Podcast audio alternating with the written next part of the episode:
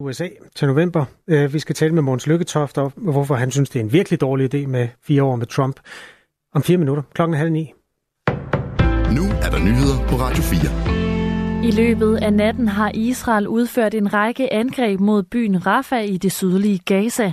Mindst 37 personer er blevet dræbt og mange andre er kvæstet. Det oplyser sundhedsmyndighederne i Gaza, som er styret af Hamas. Ifølge israelsk militær er to israelske gisler blevet befriet under aktionen, som også blev i gang sat for netop at befri de to gisler.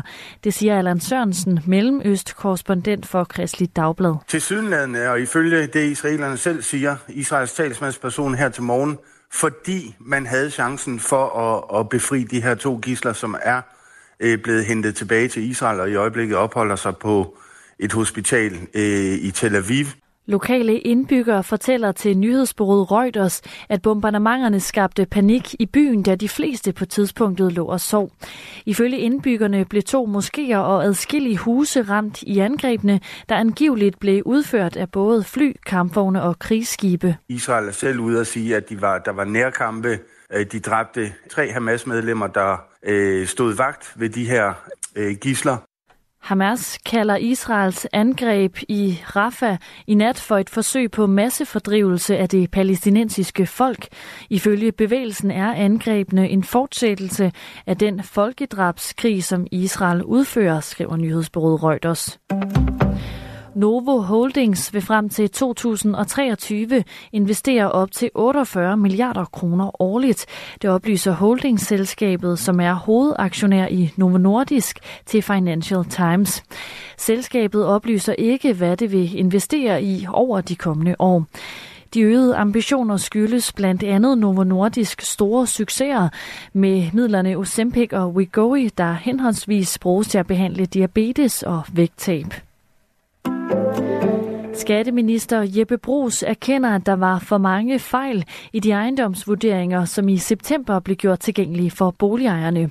Det siger han i et interview med Berlingske. Ministeren fortæller, at han var klar over, at der lå en kæmpe opgave i at implementere et nyt boligskattesystem og et nyt vurderingssystem, da han overtog skatteministerposten i februar 2022.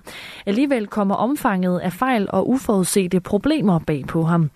I efteråret måtte Vurderingsstyrelsen ændre i ca. 100.000 af de forløbige ejendomsvurderinger.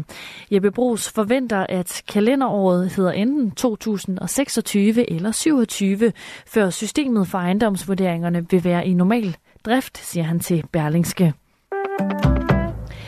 Den amerikanske forsvarsminister Lloyd Austin er blevet indlagt på et hospital for at blive behandlet for symptomer på tiltagende blæreproblemer. Det oplyser en talsmand for USA's militær.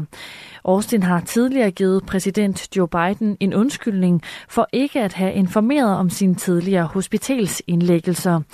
1. januar blev han indlagt med en alvorlig urinvejsinfektion. Først 4. januar fik Biden og andre højtstående personer i det hvide hus at vide, at forsvarsministeren var indlagt. Infektionen opstod efter, at Lloyd Austin inden jul blev behandlet for prostatakræft. Noget han heller ikke umiddelbart informerede præsidenten om. Overskyet med udbredt regn, slud eller sne. Temperaturer mellem frysepunktet og op til 7 graders varme. Vinden er svag til jævn fra øst. Ved kysterne stedvis op til frisk vind. Det var nyhederne her på Radio